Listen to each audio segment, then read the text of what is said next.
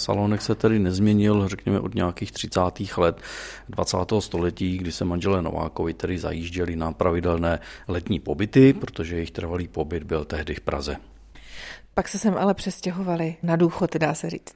Oni utekli před druhou světovou válkou nebo před těmi nepříjemnými událostmi, které vlastně v Praze na Vítězslava Nováka doléhali, takže odebrali se do Skuče, kde byl venkovský klid, řekněme.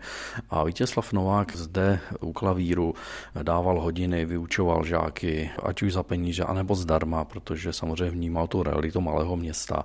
Velmi rád také vycházel do okolí, kde měl své trasy do přírody, do horek, tady nedaleko města, příměstský les, nebo do nedaleké luže může třeba do pivovaru pod Linduší. Rád hory, vysoké hory, vysoké Tatry, Alpy. On sjezdil v podstatě celou Evropu, lezl i na štíty velmi vysoké, i s tím primitivním vybavením, které tehdy měl. A také se mu tam stalo několik úrazů, velmi bolestivých, ale nevzdal to a stále do těch hor jezdil. Na druhou stranu miloval moře, byl velmi zdatným plavcem a také pro inspiraci několika svých děl vlastně i prožil třeba velkou mořskou bouři, kterou pak tedy zase zohlednil ve svých notách. S ředitelem Skuteckého muzea Liborem Axlerem stojíme v jedné z místností.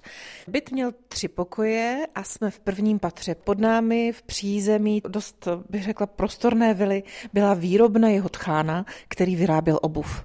My se z hudebního salonku přesouváme do obývacího pokoje, nebo tehdy možná salonu. Je tady takový gauč, jídelní stůl s polstrovanými židlemi, pracovní stůl, hůl, skříň a velký sekretář. Vítězslav Novák zemřel v roce 1949. Jak se vlastně český stát, potažmo tehdy československý, dostal k tomuto majetku? Tak bylo to zásluhou především manželky Vítězslava Nováka, Marie Novákové, která jednak celý život eh, se snažila udržovat památku po svém zaslouženém manželovi, ale narážela na spoustu problémů, které ji taky házeli pod nohy představitelé ministerstva kultury, především minister kultury profesor Zdeněk Nejedlý, se kterým se Novák dostal v minulosti do, do křížku, co se týká nějakého výkladu muzikologie a podobných věcí. A po úmrtí Vítězslava Nováka to prostě bylo pro jeho manželku velmi těžké. Marie Nováková, řekněme, to udělala velmi chytře. Věnovala tedy dům státu, potažmo městu, s podmínkou, že tady bude zřízen památník Vítězslava Nováka. Zaplať pámu za to, protože díky tomu se sem mohlo dostat i naše muzeum a celý tento dům se opravil. Vznikla tady expozice, která do dnešních dob se v podstatě nezměnila. Oceňují to zvláště studenti muzejních programů, kteří se sem chodí dívat, jak se dělali vlastně expozice v 50. letech, i když eh, samozřejmě nějaké drobné niance se tady, se tady objevily nové. A i díky tomu se nám tady zachoval veškerý tedy nábytek, který Novákovi používali. On tedy pochází ještě z majetku jejich tkána pana Práška, což byl velmi významný skutečný občan, bohatý podnikatel, který se vypracoval z chudého ševce až na majitele této velké vily a dole přízemí měl velkou výrobu obuvy. Vědí skutečtí občané o tomto významném muži, který se tady sice nenarodil, protože pocházel z Kamenice nad Lipou, což je taky půvabné městečko v Jižních Čechách, nebo spíš na pomezí Vysočiny a Jižních Čech, ale zemřel tady, přímo vlastně dá se říct v tomto bytě.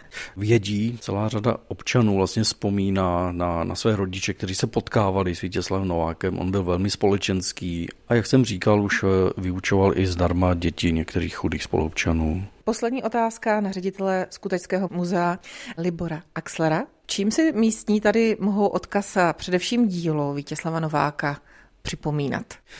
Proběhne 19. ročník festivalu Tomáškova a Novákova hudební skuteč, protože my tady máme nejen Vítězslava Nováka, který zde pobýval a zemřel, ale naopak zase zde máme hudebního skladatele Rodáka, Jana Václava Tomáška. Takže festival připomíná díla obou autorů a samozřejmě další hudební skladatele. Odehrává se tady ve Skuči, v kulturním klubu, koncert je i zde v muzeu, další koncerty jsou rozesety po okolí. Je to taková menší to no mali